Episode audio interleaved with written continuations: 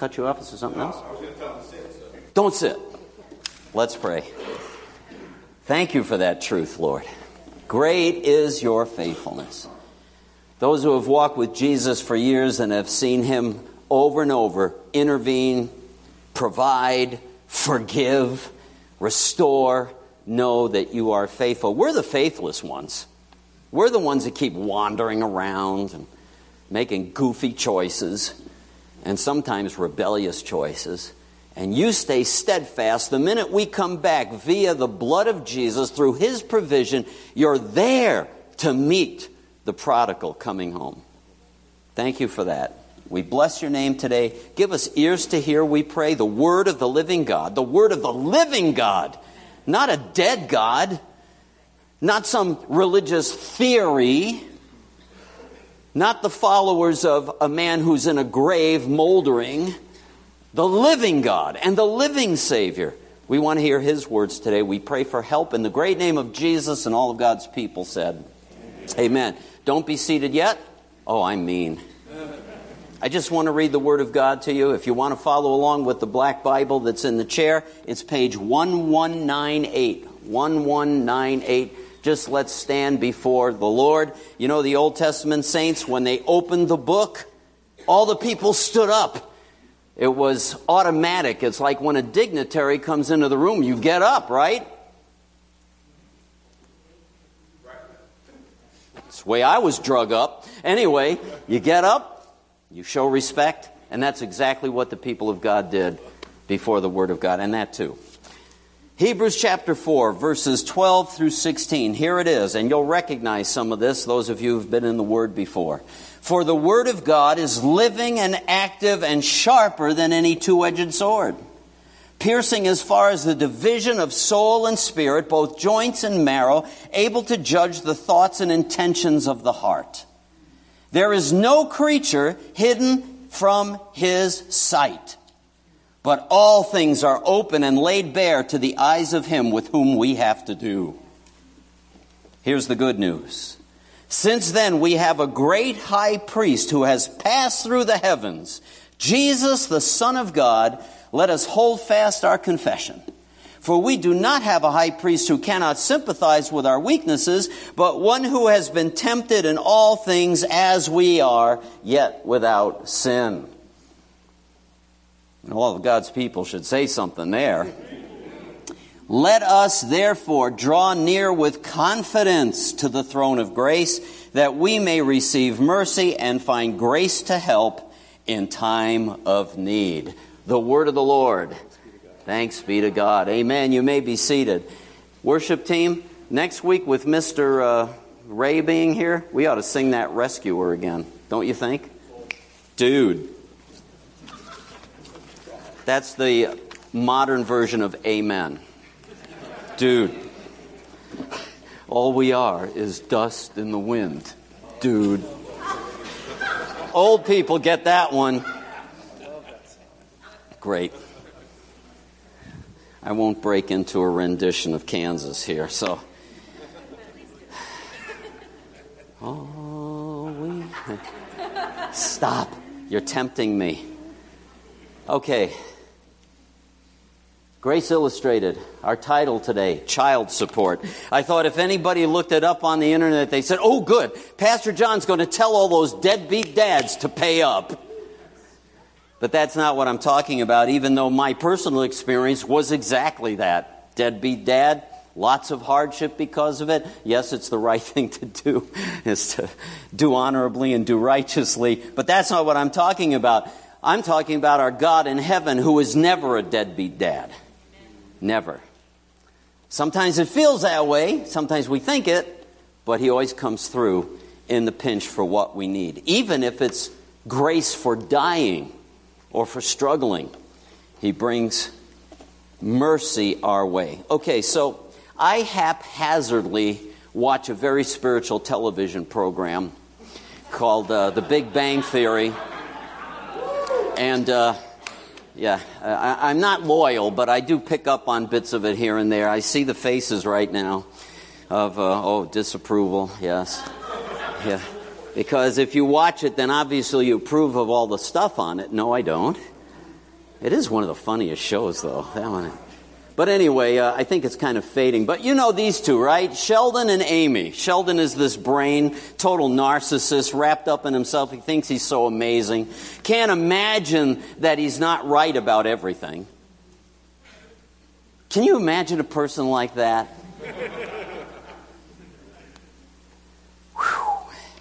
anyway, they get engaged. He and Amy get engaged. And um, he goes to a dinner with Amy and some colleagues. New, did you see that one?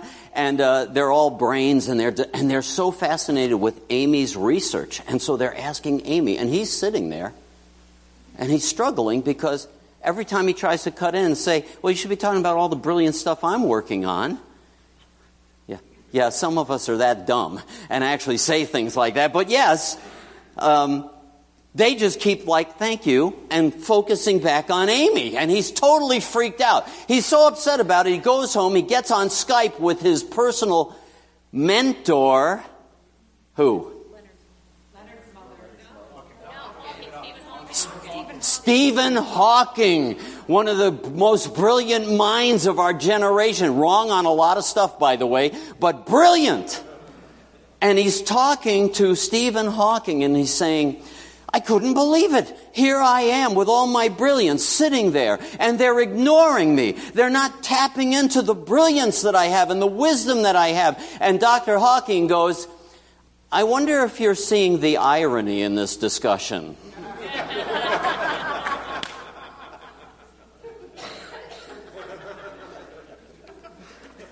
By the way, if you didn't see what I just described, come talk to me later and I will do my best.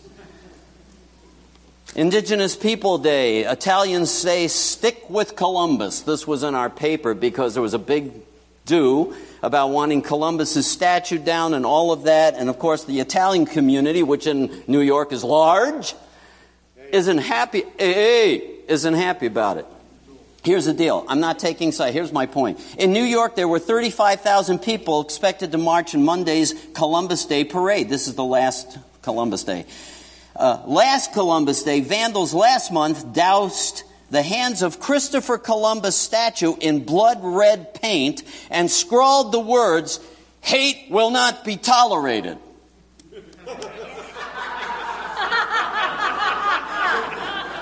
I wonder if we're seeing the irony in that statement. Okay, I guess you're getting it, right? Talk about irony. How come it is when we're doing it, we're right? But when they do it, they're evil. Now, there's no better place for me to discover how broken I am. I better take them off before you all sign up to watch Big Bang Theory, and you shouldn't. But uh, when I'm driving, I'm always right. No, I'm not. That's the whole point. You know, it's in that context more often than not, my, my, my prayer life has improved during praying, uh, during, during driving. You know, if you live in Orange County, your prayer life should improve during driving. But I'm driving along. Yesterday I was watching wild double decker semis. Uh, it's amazing they didn't kill anybody. And I'm watching all of this. And I'm watching the impatience and the honking of these other drivers and this person who's kind of clueless because they're doing something they shouldn't be doing while they're driving. And they're backing up traffic all the way up this mountain. And everybody's frustrated and blah, blah, blah. And I'm like, thank you, Lord, that I've never done anything like that. no, my prayer has shifted because I'm saying thank you that you've been rescuing me from being like that. We're in the process, are we not? We're all in process. If you've stopped processing, you're spiritually dying. There's no stale, there's no stuck. You're either going backwards or you're going forwards. So I want to speak into that a little bit today if I could. So, Sheldon missed the irony. Our friends in the city vandalizing public property missed the irony. I don't want us as believers to miss the irony. I want us to be self aware as disciples, which is really how we need to grow. That we get the irony that we're kind of messed up. Thank you for that affirmation. Yeah, we're kind of messed up. I always get nervous that people have come to faith, their life got cleaned up. You know, they stopped swearing, drinking, and beating the dog. I'll play it safe here. And that's it, man. What else? There's nothing else. God rescued me. We talk about that God rescued them, and it's like 22 years ago.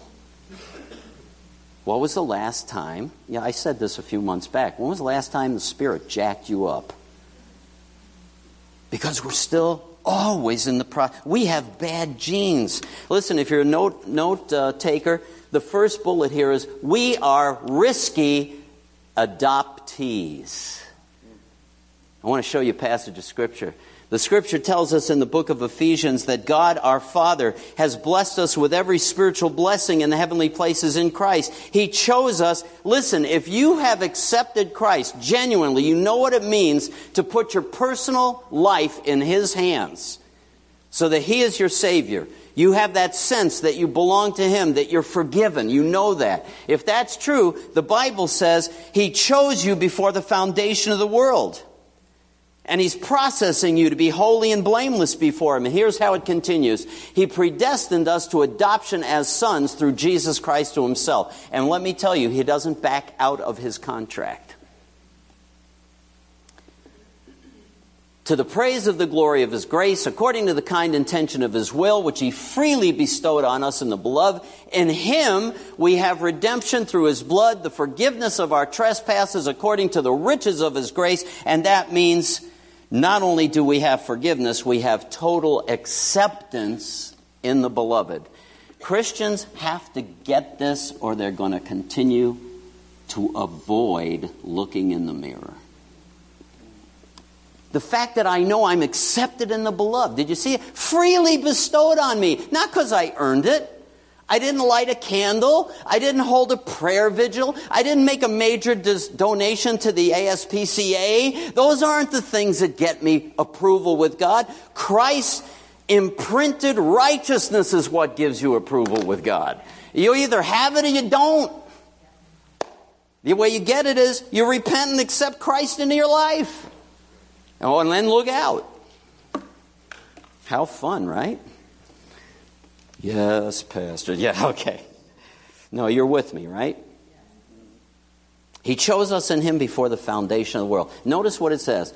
He predestined us to adoption as sons and daughters through Jesus Christ to Himself.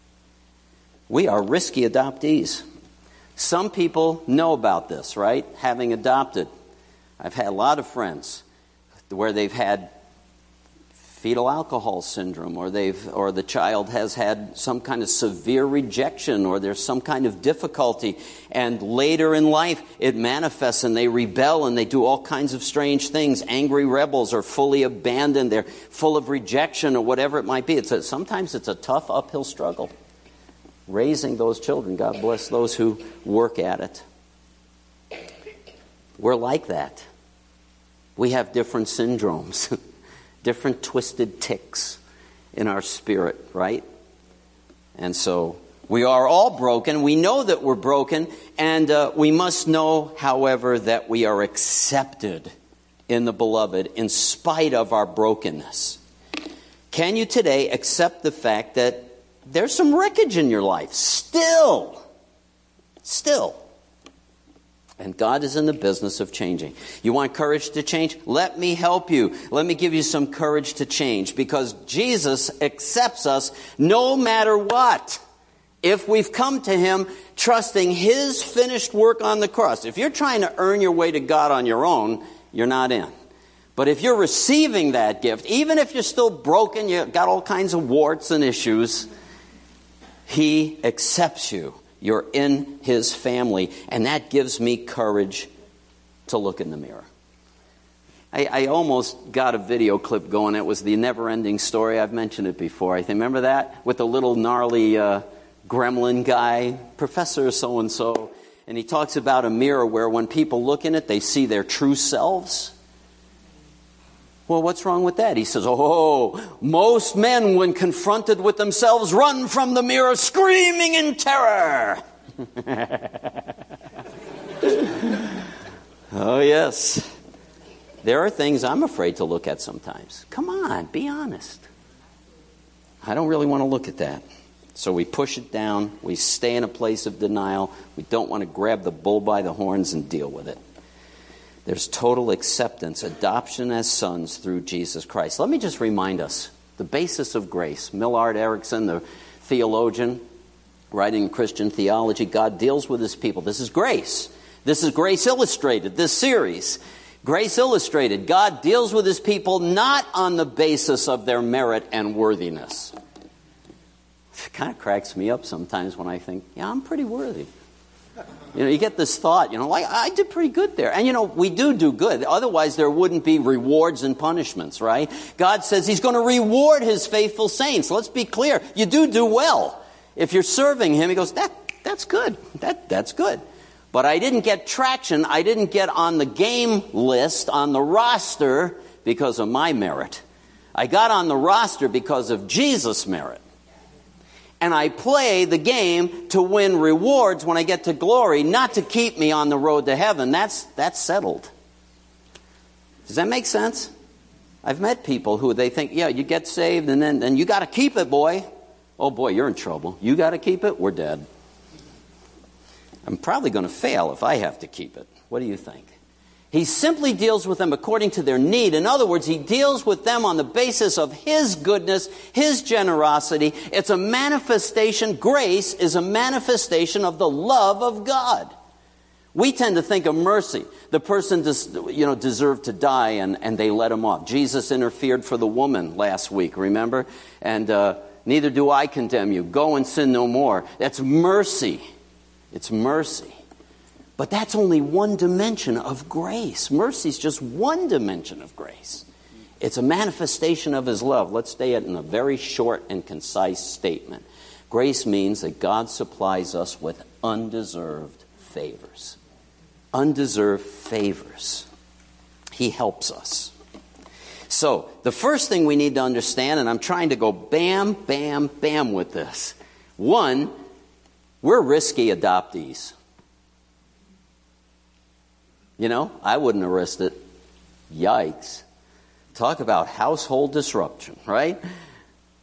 People who are broken, they're sinful, their syndromes may manifest, whatever it might happen to be, but he embraces them into his family. The second thing is what we just read about that he has made this commitment on the basis of his grace is that he has made a radical commitment to us. The adoptees are us the commitment is His. He's made the commitment to us. You know, in the Old Testament, when God entered into covenant, anybody remember? You just who's been through the daily Bible? How many of you fallen back behind? Yeah, come on, let's all admit it. We're all behind. See, I'm happy. The reason I'm happy is you're still reading, right? Okay, that's good. In the Old Testament, God covenants with Abraham. Do you remember that? He says, In you, all the families of the earth will be blessed. What's he talking about? He's talking about what we're talking about today the gospel. That in Jesus Christ, in the coming one, the prophetic illustration in his son that he took up on a mountain to sacrifice, God is going through his son to rescue humanity. I'm making a covenant with you. Now, it was all from God's side to Abraham. He didn't set anything up. God initiated and God fulfilled it. That's the covenant that He makes with us. You have to receive it, but the covenant stands no matter what. Acceptance in the beloved. The old songs, Blessed Assurance, Jesus is mine. Those old timers, some of them knew what they were writing songs about. Blessed assurance, Jesus is mine. Let's see one of the passages here. I'm going to look at three of the verses that we read in opening here because they're encouragement. They talk about God's child support. Are you getting what I'm saying? He's supporting his children. And here's one of the verses that talks about it. Since then, we have a great high priest who has passed through the heavens, Jesus, the Son of God. Let us hold fast our confession that we believe in him, that we're his followers. For we do not have a high priest who cannot sympathize with our weakness, but one who has been tempted in all things as we are, yet without sin. Jesus doesn't wink at sin, just like the woman that he rescues last week. He says, I'm not condemning you. You're free to go. Go and sin no more. Turn. Make use of the grace that's available to you. One who has been tempted in all things as we are, yet without sin. We have this high priest. What's the job of the high priest? Let's go back to the Old Testament, right? What did priests do? The priests stood in the gap between the people and God. People sinned. Everybody does. People make mistakes. They get ceremonially unclean or they actually commit a, an evil deed and they know they're wrong. They bring a sacrificial lamb to the temple. The priest meets them. The Levites help them. They sacrifice the lamb. They're shedding of blood because without the shedding of blood, there's no forgiveness of sin. Why? Because the shedding of blood represents a life being slaughtered, a life ending, and sin causes death. And so they sacrifice the lamb, and the priest pronounces blessing. You've done the appropriate thing. You've said you're sorry. Now I pronounce blessing, shalom aleichem, on you. Blessing on you. Peace be with you. That's the job of the priest, bringing God to man, man to God. Our great high priest Jesus has settled this business once and for all. By shedding his own blood, he brings God to man and man to God, if they will receive it. Hey, you've been reading in the Old Testament through the book of Judges, and after Solomon goes off the reservation, you're going to see more bad news if you're in the Old Testament. Have you noticed how awesome some of the Old Testament saints were? Some of them really were awesome. Some of them were like, What? And I hear about this. Boy, those people back there, they. Here I am driving up the hill with the wacko drivers, and I'm saying, oh, yeah, those Old Testament people, they sure were screwed up.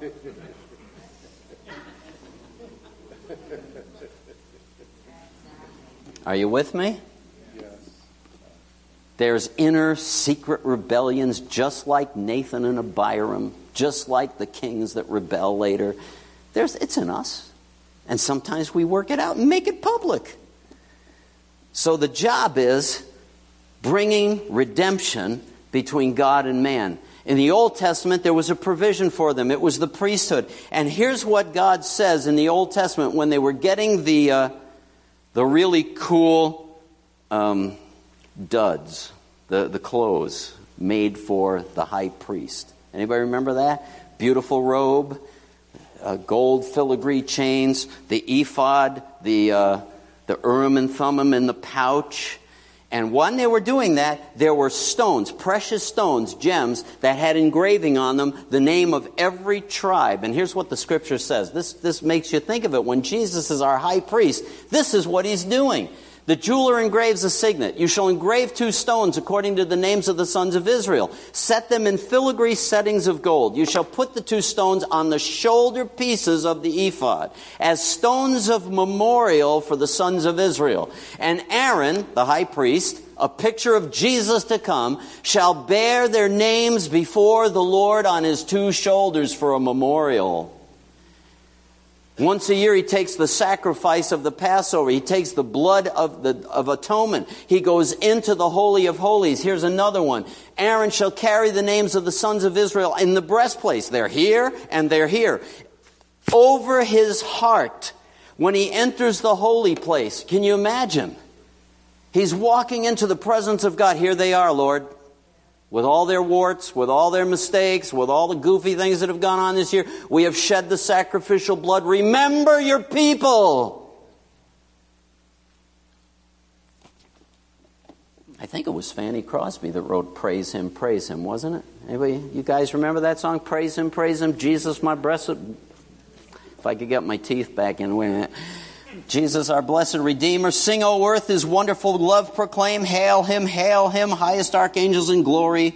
Strength and honor give to his holy name. Here it comes. Like a shepherd, Jesus will guard his children in his arms. He carries them all day long. Can you imagine that picture? Is that how you think of Jesus? Or are you still trying to earn his approval? Good luck with that. You already have it. In his arms, he carries them all day long. That's why I did this picture. Isn't that a great picture?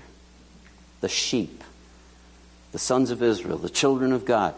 Jesus, the high priest, comes in and bears them before the Father in heaven. Says they're yours. You love them. You've paid for them. Help them. Doesn't the Bible even tell us that our great high priest Jesus makes intercession for us every day? I can't get my brain around that very well. I can't. I, I, it hits me once in a while. Right now, I'm struggling, Lord. I'm praying with my wife in our living room. I'm distressed about this blunder and this mess up and this thing. And Jesus is praying for me. Duh.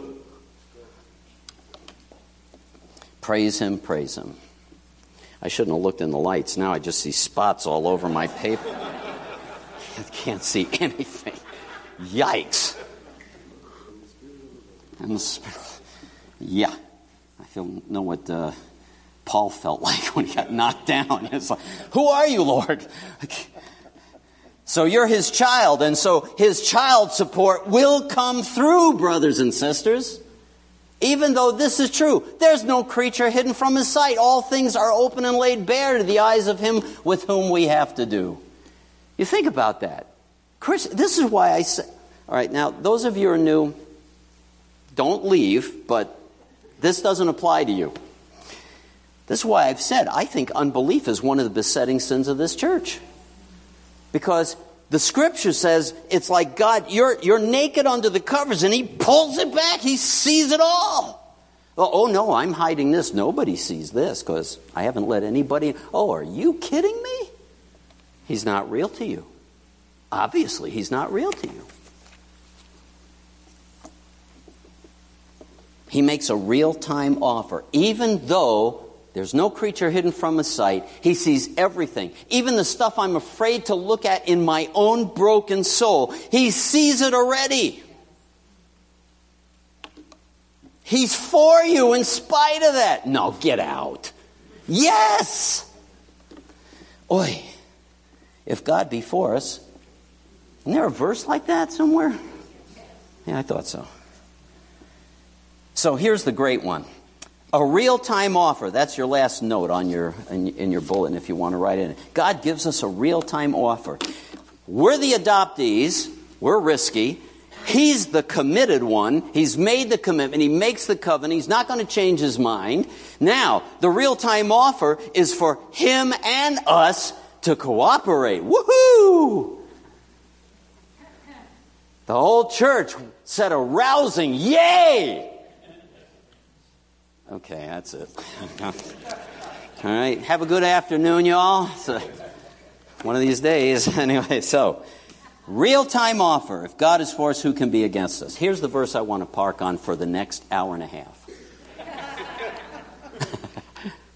Let us therefore draw near with confidence to the throne of grace, that we may receive mercy and find grace to help in time of need.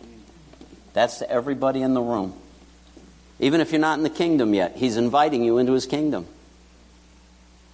When we're done this morning, people will be blah, blah, blah, and everything else wandering around. If you haven't settled that issue, I'm inviting you to come talk to one of our staff here, myself, one of the other pastors. We'll be up here, right, guys? And we'll be available to help walk you to the simple, simple choice of receiving Christ. It's simple. I didn't say living it out's always simple, but it is free. And it's based on His commitment to you, not how well you can perform. Therefore, I'm going to leave this screen up for a minute. Let us draw near with confidence to the throne of grace that we may receive mercy and find grace to help in time of need. I want to park here. This is not just general, little blessing, little warm spiritual fuzzy, like help me along. This has some profound meaning and power in it. So I want to unpack it and go backwards. I want to start with grace. Oh, I didn't mean to do that. I'm trying to find that little funky thing. There, this word grace, right there, grace. Everybody knows the word grace. Charis, from which we get the word charismata, spiritual gifts, right? Grace is kindness, mercy, goodwill. Oh, but that's not all a special manifestation of divine presence When Jesus performed miracles, it was a manifestation of divine presence. It was miraculous. Yes, I'm not here. I know they're looking for me. It's the IRS. Anyway, does everybody follow what I said? Grace, special manifestation of divine presence, activity, power, or glory. A gift, a blessing. It's not just a general warm fuzzy. Sometimes it's power given to people to do something extraordinary. When you see people, you think the people who have laid their lives down, there's more people dying for the gospel today than ever in the history of the Church of Martyrs and all that. You know, the, Mart, uh, what's his name? Whose Book of Martyrs? What's the famous book? Who? Thank you. Foxe's Book of Martyrs. Then there was the, uh, the one that the uh, Mennonites put out, um, the Martyr's Mirror, because there were so many of them that laid their lives down for the gospel. You don't even know about some of that, do you? The Martyr's Mirror, Gesundheit. Today, more people are laying their lives down than ever before. Do you think they're all superheroes? I'm ready to face the firing squad. Uh uh-uh. uh. they are just like you and me. But somehow, in the heat of battle, something comes on them. Power comes on them, and they rise up and say, I will not deny my Jesus. That's grace. Then there's another word here that we might receive, that we might receive. It's the word to take hold of, to take with the hand, to lay hold of, to take what's yours, to take it to yourself, to claim it, procure it, to make it yours, your possession. Here's a good way to put it to appropriate, to, to appropriate, to take advantage of, take hold of, make it yours. It's like in that fantastic movie UHF with uh, who was the guy with all the hair? Weird Al Yankovic. Sometimes you got to grab life by the lips and yank. And that's what you have to do with grace. Sometimes you got to grab a hold of it and yank. You know what? We're too passive. It's like, yeah, well, I guess this, this is just the way it's supposed to be. Really? How does it compare to the Word? Take advantage of it, lay hold of it. But here's the catch. Somebody gave me a shirt for this one one time. Let us draw near that we might have confidence. Draw near with confidence. You know what that word means? Openness, frankness. The covers are back. The covers are back. Here's where I'm really at. I don't even want to I don't want to be changed. I don't that's honest. I don't know if I really want to fix this. That's honest. I don't know if I really want to go back to that man. That's honest. Be frank. Be open. Plainly, freely, with boldness, confidence, with assurance, we can come before God because He sees it all anyway, so He's telling us, come clean with Him. Don't try to bull God. That's what you try to, you try to bull Him. Don't do it. Come clean. When I admit and I'm praying fervently for something and I'm admitting deep inside, I don't know if I really want it that bad. I admit it. I'm not sure I really want it that bad, but God, I think it's your will, so make me want it that bad. Come frankly, boldly before the throne of grace. Somebody gave me a t shirt after I preached on this once, and it had Frankenstein. Be frank. anyway, so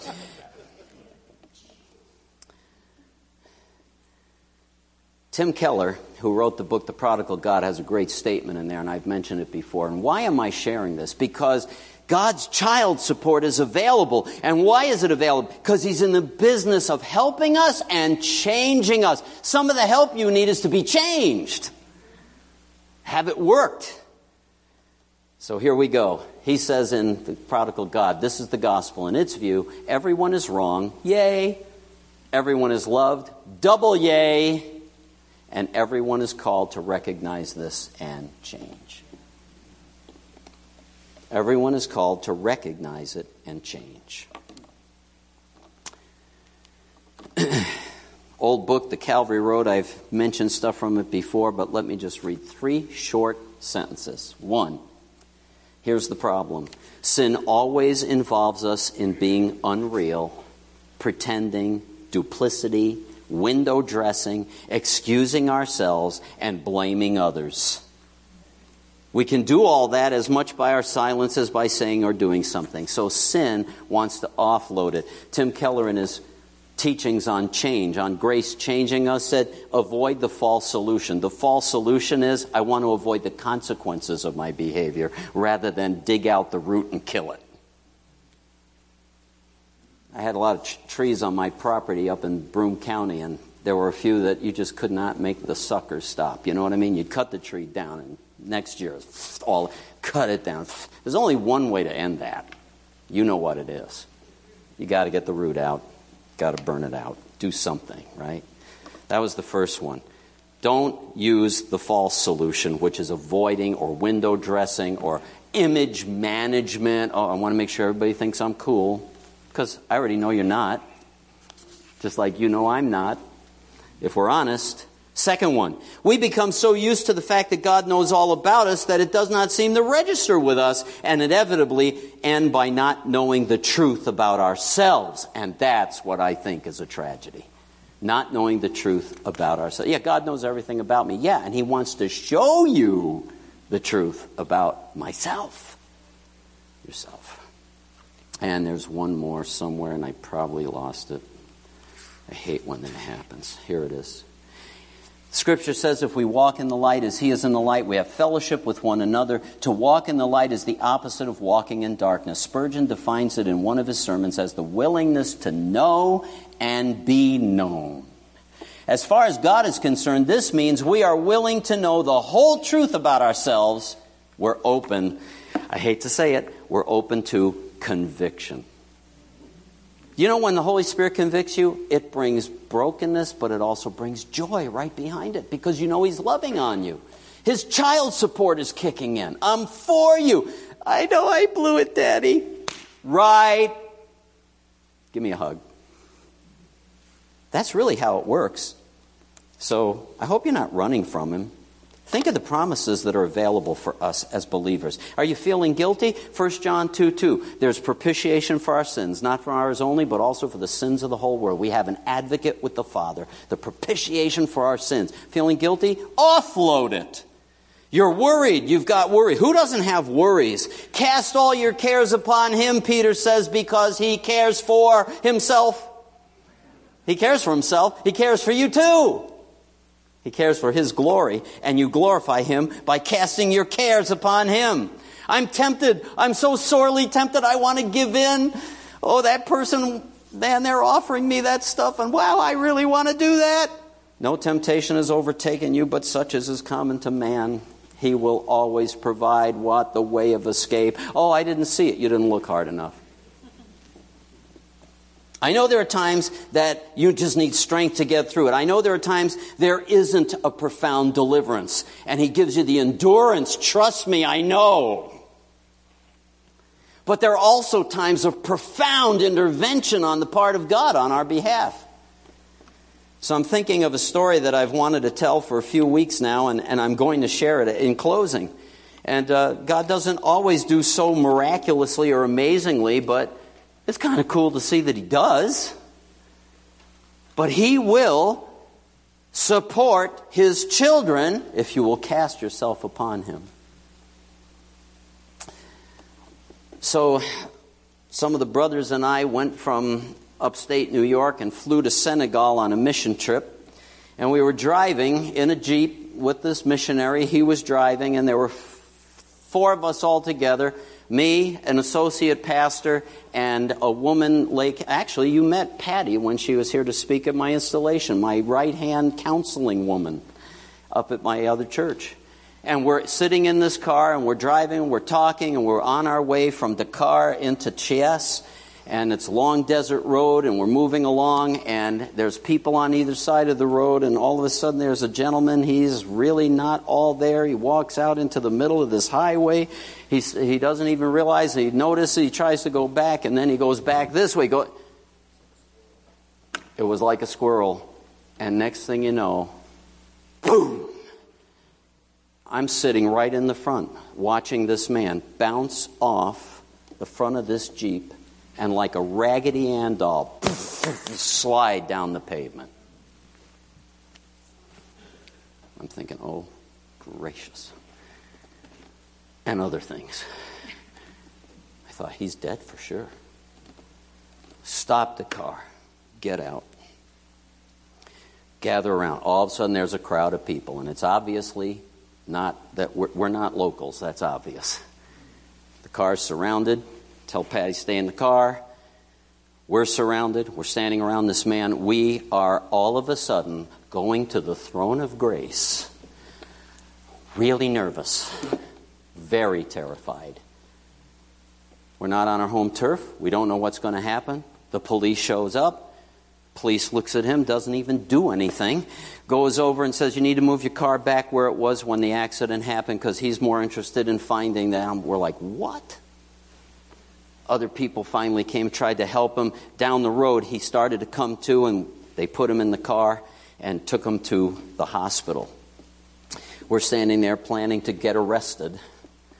And wouldn't you know, in the sovereignty of God, the officer's name was Diouf. And that's the last name, common. And the pastor that we were going to minister with, who was like a kind of an apostle role, starts churches, hospitals, all kinds of stuff in the town of Thiès and beyond, his name's Diouf. And my brother Craig calls and he has connections with him. Somehow we had the phone. Thank God the cell that's mercy right there. The cell phone worked. And got him. And about 45 minutes of sheer terror, he shows up. And they start talking. They realize they're probably distant relatives. Suddenly the atmosphere got better. We thought maybe we're not going to spend the rest of our lives in prison. By the way, the report went home because we asked for prayer. Somebody called out for prayer, and the report went around that we were all incarcerated. And uh, thankfully, it didn't happen. But let me tell you how cool it was. Begging God for mercy. I mean, think of yourself in that situation. You've been in things like that on occasion. I was desperately saying, God, you've got to do something because we can't do anything here. Nothing. We're praying for mercy. The only thing we did do, I prayed like crazy. I don't even remember if I laid hands on. I may have. You got to do something for this man. We not only didn't go to jail, we got to go to the hospital and minister to the man who walked out that night and went home. Went home. He had a scratch on his leg. He didn't care. We were willing to pay the bill, whatever. They were like, oh, nice of you to be so nice. Yeah, well, felt a little bad about it. It was his fault. He didn't know where he was going. It was almost impossible to miss him. But boy, when he walked out of that hospital that night and we went home free, I was like, child support city. The grace of God does show up in the nick of time when you need it. All you have to do is lay hold of it, but you got to come frankly because there is grace and power available for whatever accident is in your life that you're dealing with today. I'm going to ask you to join me in prayer. Would you stand, please? If you're not settled in your issues with the Lord Jesus Christ, the only true Savior of the world, remember, we'd love to talk with you. While people are visiting and moving out, we invite you to come forward and talk with us about this great Savior who is on your side if you're willing to receive His grace. Let's pray. Thank you, King Jesus, that you love us. Thank you that you're a covenant keeping God. And thank you that Jesus, in your arms, you carry us all day long because there are days we can't carry ourselves, that's for sure. And even when we think we're doing pretty good, it's because of your grace. We just don't see it. And when we're in desperate straits, like the one I just described, that's when it's very obvious that you showed up. But you've been there all along. So, in the name of Jesus, I pray for each one in this room that, Lord, if they have not settled the relational issue with the Lord Jesus and know that their sins are forgiven, that they don't have to earn their way to heaven, that you would move them to find out today. We would love to help them. And for those of us who have been bottled up and stuffing down all of our damage and wounds and anger and everything else, would you break it loose for your name's sake and make us a real church, a lively assembly of disciples who know they're accepted in the beloved and in the process of change. In the great name of Jesus, we pray for your help. And all of God's people said, Amen and amen. God bless. Have a great day. Feel free to come and chat.